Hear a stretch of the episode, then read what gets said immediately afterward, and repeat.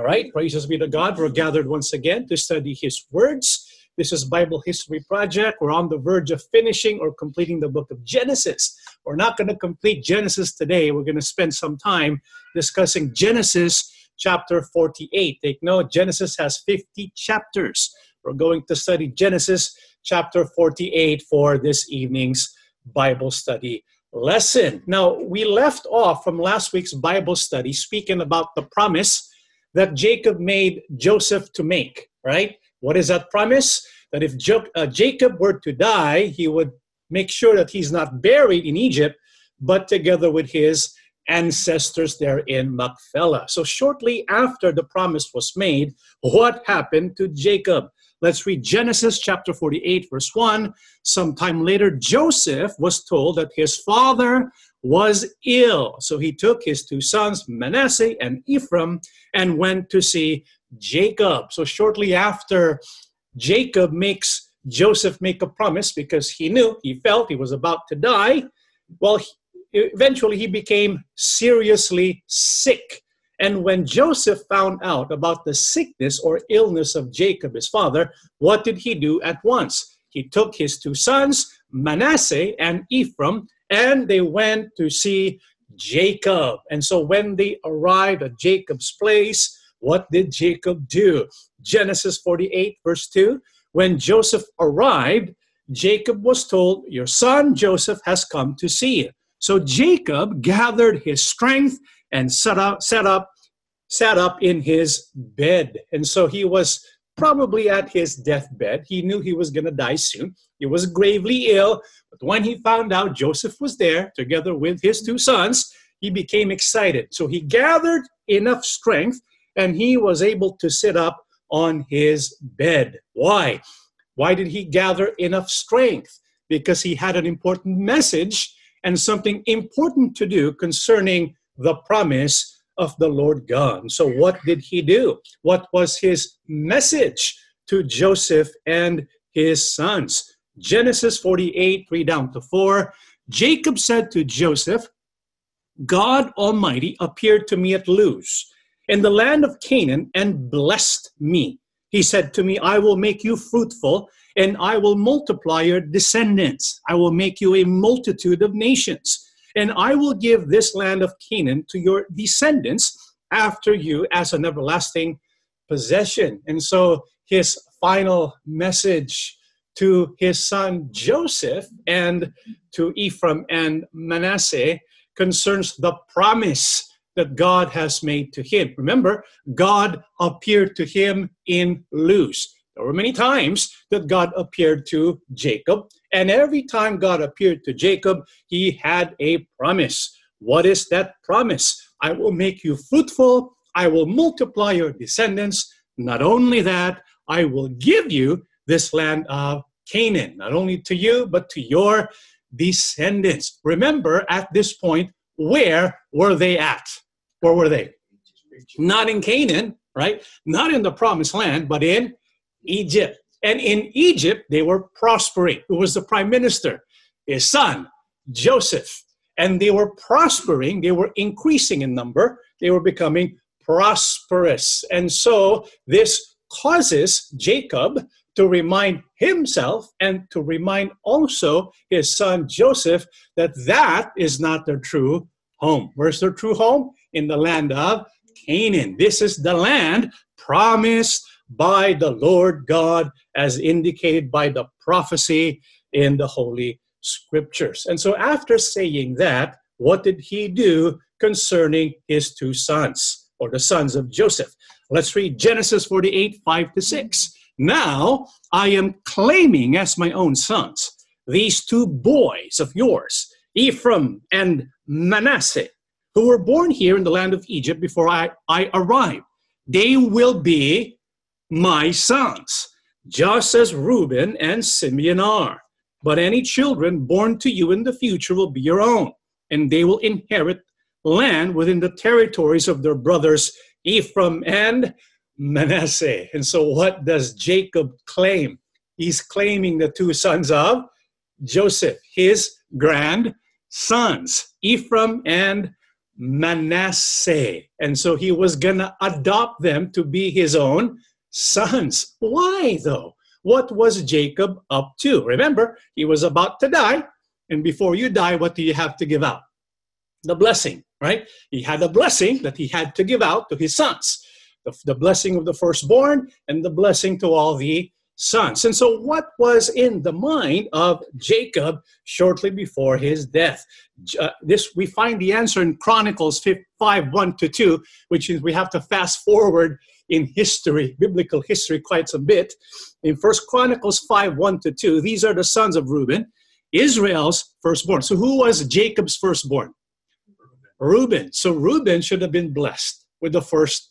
The, the, the, the right as the firstborn should have been given to Reuben, right? Although he was the firstborn, the Bible says, his rights as firstborn were given to his nephews. Joseph's sons because he dishonored his father's bed. We talked about that before. We're not going to discuss that today. However, Joseph couldn't be listed in the genealogy as the firstborn son, even though Judah was more prominent than his brothers. And the prince, who is a prince? Jesus, the prince was to come from him. Joseph received the rights as firstborn. And so instead of the rights of the firstborn being transferred to Reuben, who was actually the firstborn, it was given instead to who? To Joseph through his two sons. Who are they? Ephraim and Manasseh. This is why he claimed Ephraim and Manasseh to be his sons. Why were Ephraim and Manasseh especially very significant in the life of Jacob. Let's read 48, 7 down to 9 of Genesis. Long ago, as I was returning from Padan Aram, Rachel, do you still remember Rachel? Yes. This was the chosen wife of, of Jacob, right? The one that, she, that he really loved. Rachel died in the land of Canaan. We were still on the way some distance from Ephrath, that is Bethlehem. So with great sorrow, I buried her there beside the road of Eph- to Ephrath. Then Jacob looked over at the two boys. Are these your sons? He asked. Yes, Joseph told him. These are the sons God has given me here in Egypt. And Jacob said, Bring them closer to me so I can bless them. Why were Ephraim and Manasseh especially significant in the life of Jacob? because they came from Joseph, who came from who? Rachel. Remember, Jacob loved Rachel, but she died. If she did not die, Joseph, uh, Jacob could have had more children through Rachel. And so Manasseh and Ephraim would be kind of like a replacement, right, of what could have been. This is why Ephraim and Manasseh, they were especially, especially significant in the life of Jacob because of Rachel. And so when he was about to, they were, he was about to carry out the blessing, uh, what did Joseph do? Genesis uh, 48, 10 down to 11, Jacob was half blind because of his age and could hardly see. So Joseph brought the boys close to him. Jacob kissed and embraced them. Then Jacob said to Joseph, I never thought I would see your face again, but now God has let me see your children too. I want you to think about that statement and the scenario, right? Think about the event. Here is Jacob. Not too long ago, Jacob thought that he lost Joseph for good, right? Because he thought he was killed by a wild beast. And all of a sudden, before he dies, he gets a chance to bless not only Joseph, but also Joseph's children, his grandsons. He must have been filled with joy, right? Unspeakable joy. This is why when he reflected upon that, he said to himself, I never thought I would see your face again, but now God has let me see your children too. You know, brothers and sisters, because God is our God, no matter what problem you may be facing right now, we can always hope that God is going to do something miraculous about that. You know what? Um, this statement of Jacob an indication of. In the book of Ephesians, I just want to jump to Ephesians chapter 3, verse 20. Now, to him who is able to do exceedingly abundantly above all that we ask or think according to the power that works in us. Never underestimate the power of our Almighty God. You see, when you look at your circumstances right now, you may be saying to yourself, What I'm facing is impossible.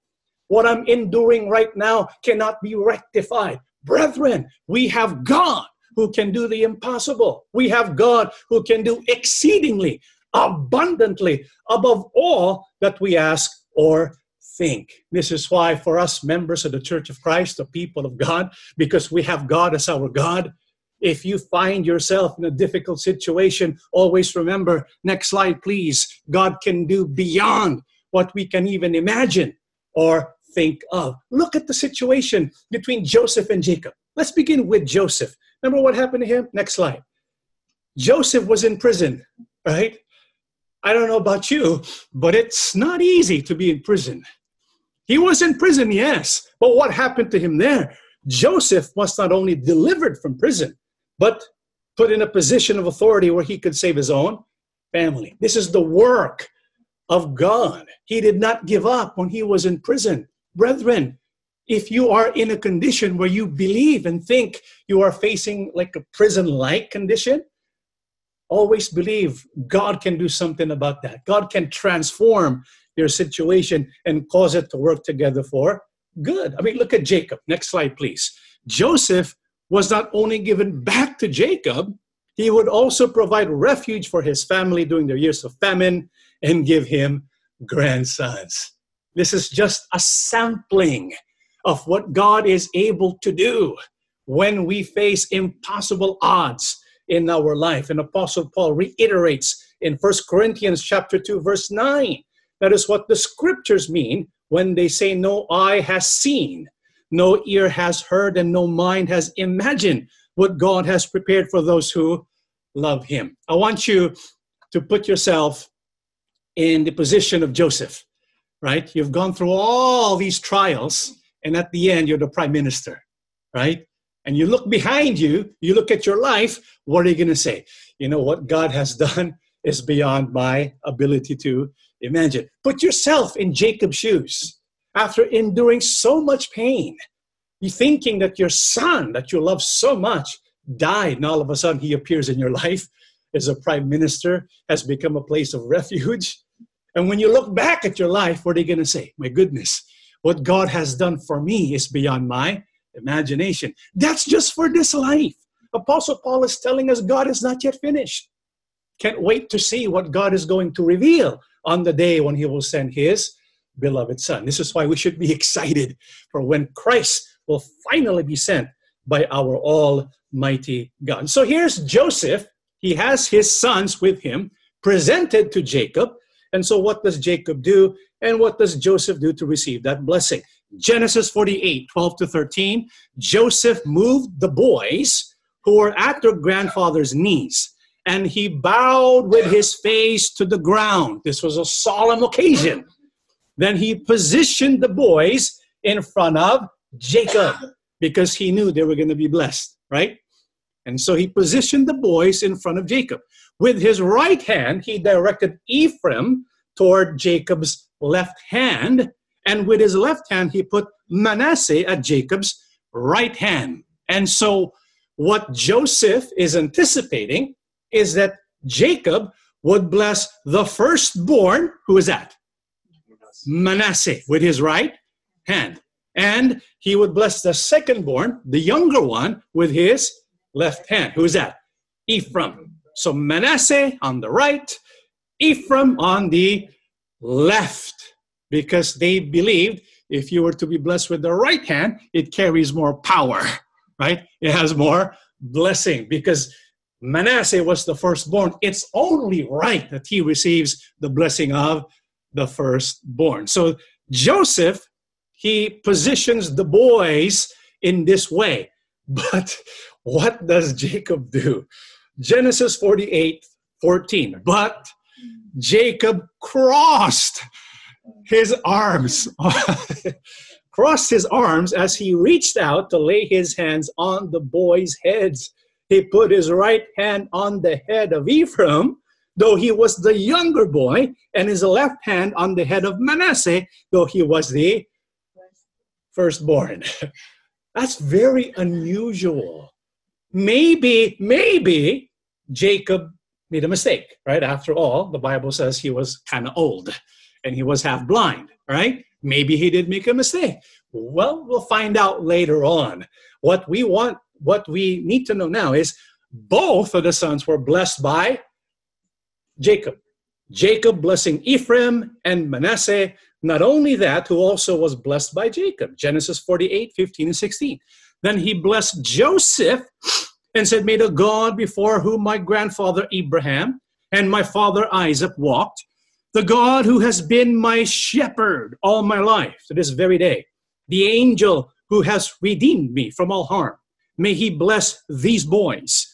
May they preserve my name and the names of Abraham and Isaac, and may their, their descendants multiply greatly throughout the earth. Not only does he bless Manasseh and Ephraim, he also blesses who?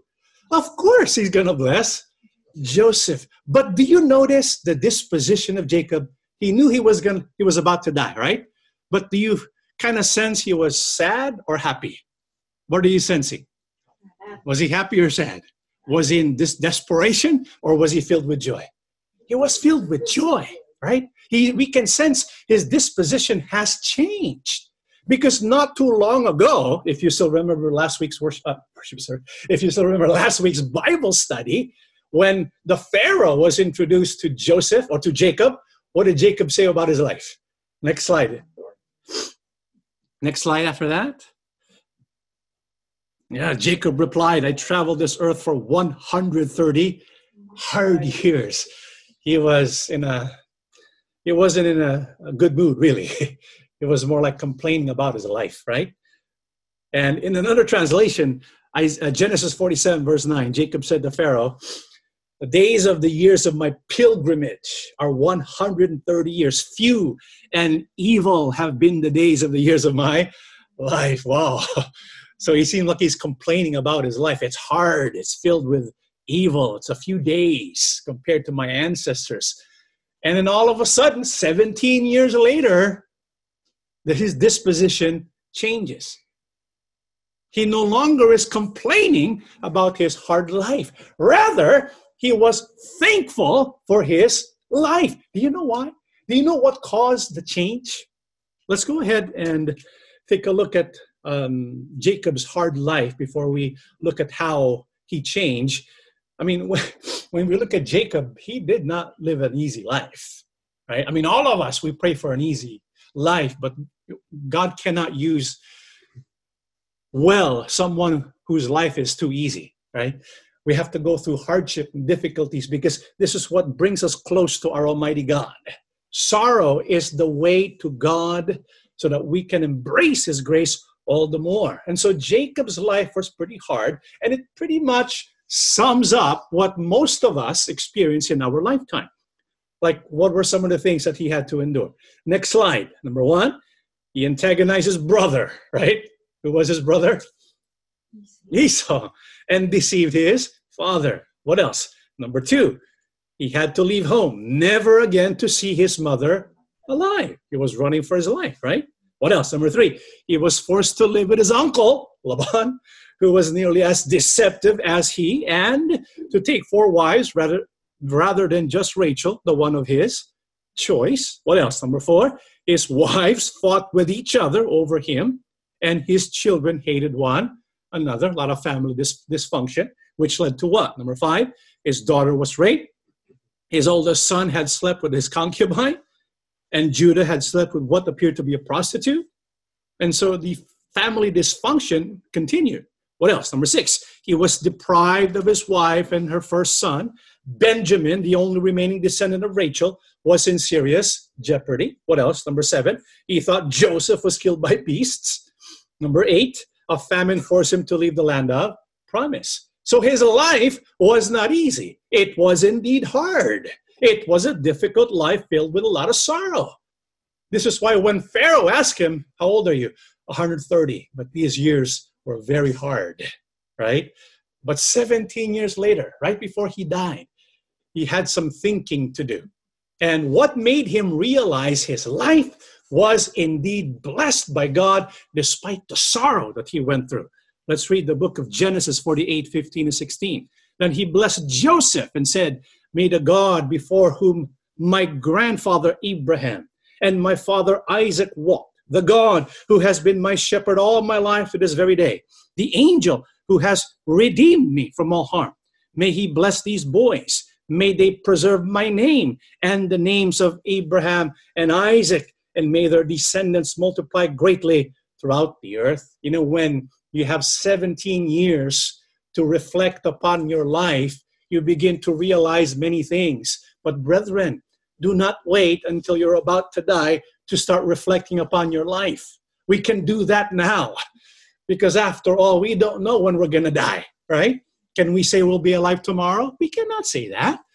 What if we die tomorrow? What if we die the next day after that? We don't know. So, what do we need to do? We need to reflect upon our life. This is what Jacob did. And so, what did he see in his life when he reflected upon it? He noticed that it was God who became the shepherd of his life to this very day.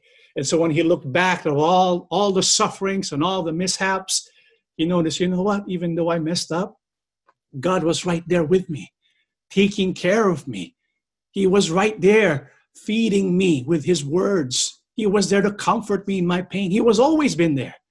This is what he realized. What else did he realize? God also protected him with instruments like the angel who would always redeem him and protect him from all harm. He realized all these years he was still alive despite the dangers that he faced in his life. What else?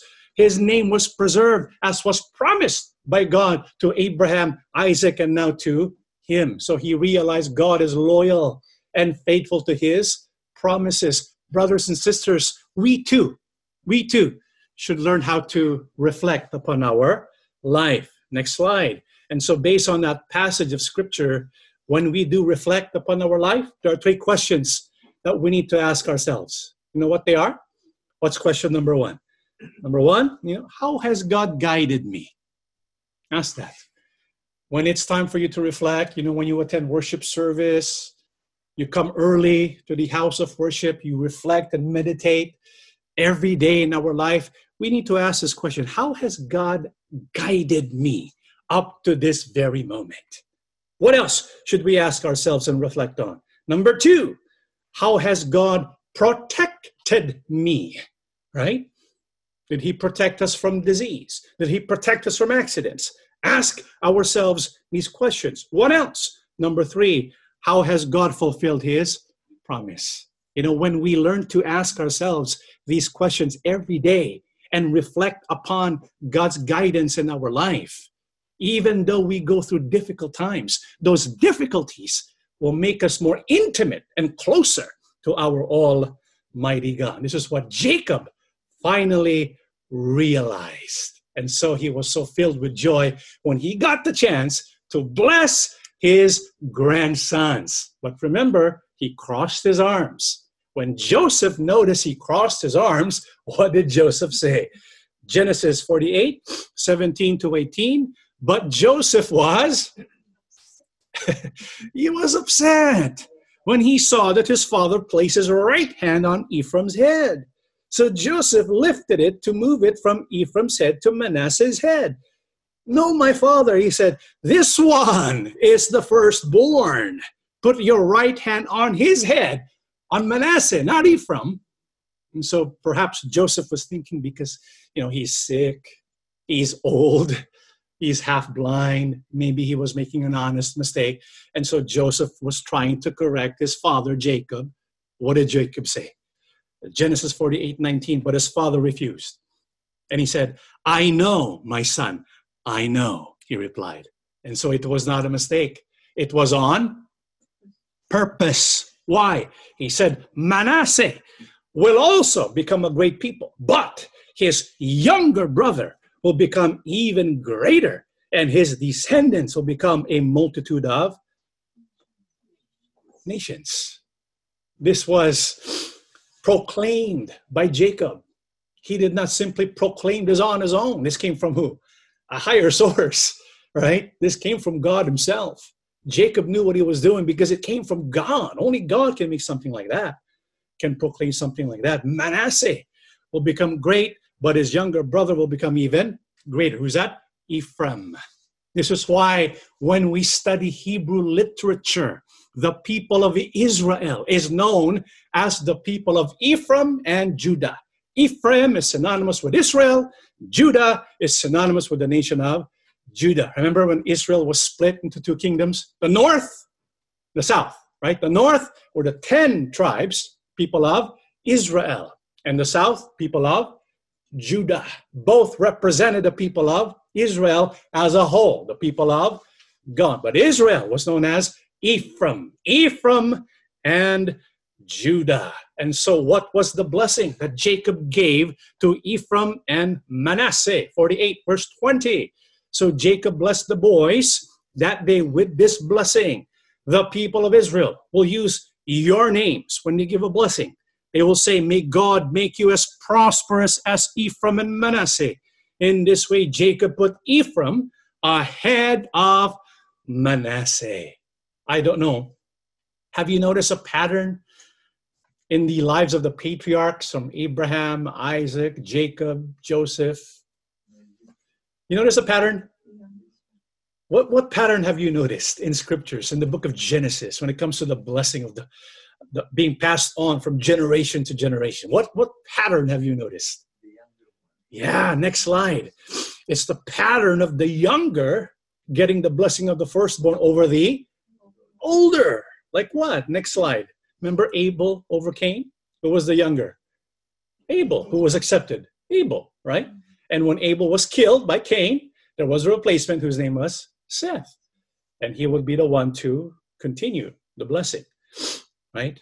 Next slide. It was Isaac over Ishmael, who was really the firstborn. Ishmael, but who was the chosen one? Isaac. Next slide. Isaac gave birth to twins, Jacob and Esau. Who was older though? Esau. But who was chosen? Jacob. Next slide. Joseph over Reuben. Right? What else? Next slide. Now Ephraim over Manasseh. Have you noticed something here? Younger over the older. Why is that? What do you notice about this pattern? Next slide. The younger is the one chosen. The older, for some reason, was not chosen. Although by tradition, they should have been the one. But God is telling us it's not up to tradition, it's up to Him. He makes the choice, it's about His sovereign decision. And so God is telling us God is in control, right? Whoever He chooses, this is called election. This is why we believe uh, we believe the process of God's election. He chooses whom He chooses. He will choose whom He will have mercy with and those He will not have mercy with. He is the one who gets to make the choice. The younger He has chosen, the older He has not chosen. What else do we notice about the younger and the older?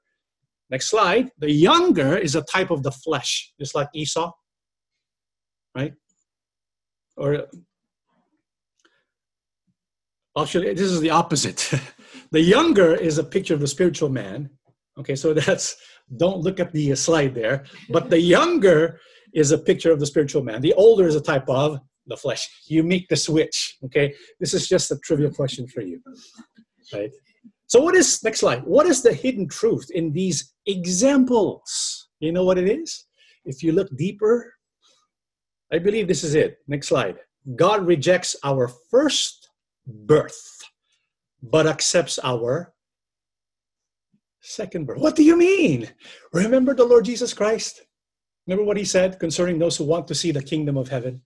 This is what he said in John 3, verse 3. Jesus replied, I tell you the truth, unless you are born again, you cannot see the kingdom of God.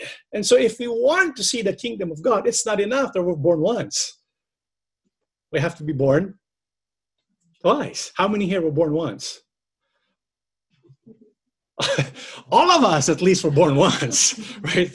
All of us are born once. This is when our mother gave birth from the womb, and we were the result of all that suffering, right? So we were born once. But if we want to say the kingdom of heaven, we have to be born a second time. What does that mean? Be born a second time. Let's read the book of Corinthians 15 22. Just as everyone dies because we all belong to Adam, if you're born, it means you belong to Adam, part of the human race. Everyone who belongs to Christ will be given new life. What does it mean to be born again? To be created anew in who? Christ Jesus. Because if we're not created anew or born again in Christ Jesus, guess what? We only have our union with Adam. And this union with Adam will result in death. But our union in Christ will give us what? New life. So there's a distinction made between the first man and the second man. Who's the first man? And who's the second man? 1 Corinthians 15 45 47. The scriptures tell us the first man, Adam, became a living person. But the last Adam, that is Christ, is a life giving spirit. What comes first is the natural body, then the spiritual body comes later. Adam, the first man, was made from the dust of the earth, Well, Christ, the second man, came from heaven. And so all of this choosing, the younger over the older, it was telling us about the way we are going to operate to receive everlasting life. We need to be one with who? The second man. Who is that? Our Lord Jesus Christ. Without the first, without the, the second man, without the Lord Jesus Christ, we're stuck with death. But because of the second man, our Lord Jesus Christ, we have the opportunity for life everlasting. This is why I believe the reason for all of these patterns is to tell us about the importance of the second man, who is our Lord Jesus Christ, and the necessity for us to be created anew in our Lord Jesus Christ. And so, as J- uh, J- Joseph and his two sons were blessed by Jacob, and he was about to die, what does he remind Joseph of? Genesis 48 21 to 22. Then Jacob said to Joseph, Look, I am about to die, but God will be with you and will take you back to Canaan, the land of your ancestors, and beyond what I have given your brothers. I am giving you an extra portion of the land that I took from the Amorites with my sword and bow. And so God, uh, Jacob is reminding Joseph Egypt is not the promised land, it's Canaan. And what does he refer to when mentioning this to Joseph? uh, Genesis 48, 3 down to 4. Let's go back to what Jacob said. Jacob said to Joseph, God Almighty appeared to me at Luz in the land of Canaan and blessed me. He said to me, I will make you fruitful and I will multiply your descendants. I will make you a multitude of nations, and I will give this land of Canaan to your descendants after you as an everlasting possession. God mentioned this to uh, Jacob, mentioned it to Isaac, mentioned it to who? Abraham. What did he say?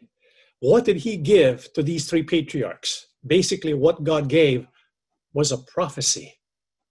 A prophecy, right? You know what sustained Jacob throughout all these long years of suffering?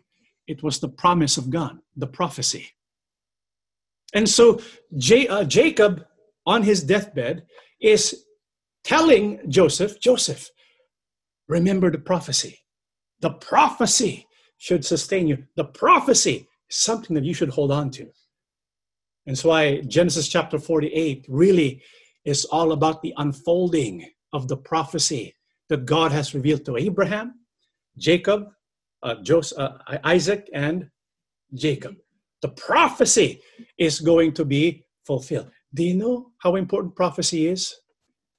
According to the apostle Peter, 2 Peter chapter 1 verse 19, we have also a more sure word of prophecy. Run to ye do well that ye take heed, as unto a light that shineth in a dark place, until the day dawn and the day star arise in your hearts. What is the purpose of prophecy? How significant is prophecy? The Bible says it gives us an assurance. This is why the Apostle Peter mentions prophecy as the more sure word, because it can be counted on. To what is it likened to? It's like a light that shines in a dark place. Have you ever been in a dark place? Yeah. If you have a blackout, electricity is not working and it's dark, you don't know where you're going, right? You move this way, you don't know if it's the right direction. You move this way, you're not sure. But when you see a light far, far ahead, then all of a sudden you get direction. You know what the purpose of light is?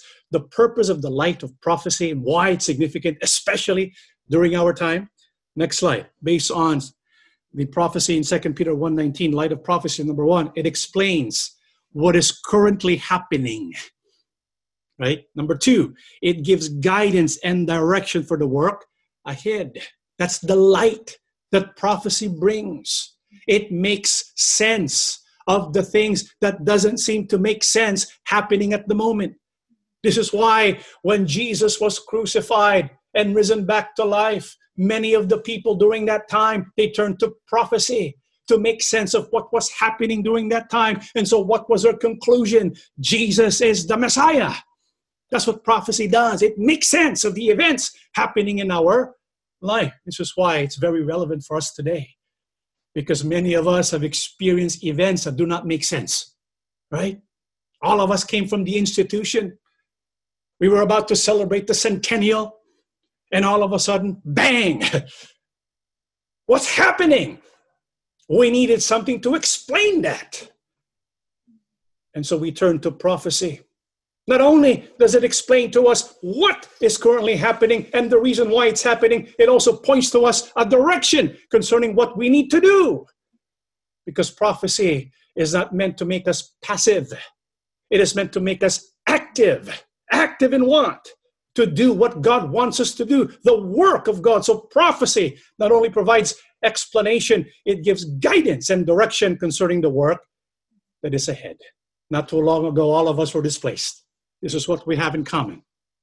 We could not make any sense of what was happening in the institution, what's happening with us, right? It did not make any sense until the light finally came and it made perfect sense. What was that light of prophecy that we, that we firmly believe is being fulfilled today? Isaiah chapter 1, 8 down to 9. So the daughter of Zion is left as a booth in a vineyard, as a hut in a garden of cucumbers, as a besieged city unless the Lord of hosts had left to us a very small remnant.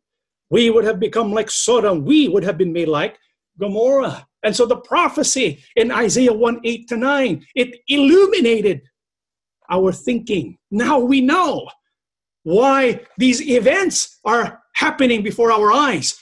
Prophecy is being fulfilled. The daughter of Zion is becoming like Sodom and Gomorrah. Well, what did God do? He's going to set apart a very small remnant. This is why we were taken out. This is why we have been gathered because we have work to do. You know, Isaiah chapter 1, 8 to 9 is a prophecy that comes in two phases. Did you know that? There's a first phase and there's a second phase. What's the first phase of uh, chapter 1 of Isaiah? What's the first phase of that prophecy?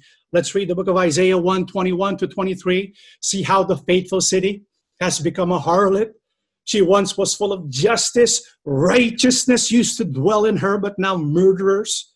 Your rulers are rebels, companions of thieves. They all love bribes and chase after gifts. They do not defend the cause of the fatherless. The widow's case has not come before them. What is the first phase of the prophecy? It is to expose who the rulers who became rebels are when we first shared this prophecy with our fellow believers, this prophecy was not yet completely fulfilled, right? And so we continued with the work of exposition. We exposed. Why? Because the prophecy had to be fulfilled. What is that? The rulers who rebelled, who turned the faithful city of God to becoming a, instead of a full of justice, became a harlot. It needed to be identified. Do we now know who? the fulfillment of these rulers are? We know, right? because all of the details of the prophecy has been fulfilled one after the other. Every single one has been fulfilled. This is why we know without a shadow of a doubt who became the fulfillment of these rulers. Now that that's finished, we go now to the second part of the prophecy. What is that? Let's go read Isaiah chapter 1, verse 26. I will give you judges like you had long ago, advisors like you had in the beginning. After that, you will be called the righteous city, the faithful town. Remember, the people of God was left, was left as a besieged city, right? It was conquered. It was left in disarray. It was left like a hut in a, a cucumber uh, field. And so, what needs to be done? It needs to be rebuilt. Why? Because the faithful city has become a city of harlots. It needs to become again a city of righteousness. This is why the work of exposing that's already passed. We're past that phase. We now go to the second phase of the prophecy. What is that? Building the righteousness of God, building a city of righteousness through the leadership that God placed to administer his people. Who are they? The judges and advisors. We talked about the judges and advisors before, right? Not one judge. What is the meaning of a judge? One who will settle cases and disputes. What is an advisor? One who will teach the word of God. And so God will place leaders, plural, not one leader to rule, but many leaders, because the chief shepherd remains. Who is that? Our Lord Jesus Christ. But I want you to focus on the work because the purpose of prophecy is not only to explain why things are happening as they are, but also to guide us and to direct us concerning what we need to do. The purpose of prophecy is not to make us passive, but to make us active. And right now, what we need to do is to focus on building the people of God so that we can have again a city of righteousness. This is our work. Prophecy is important. It's what guided Abraham. It's what guided Jacob, Isaac, the patriarchs. It's what guided the apostles. It's also what will guide us today.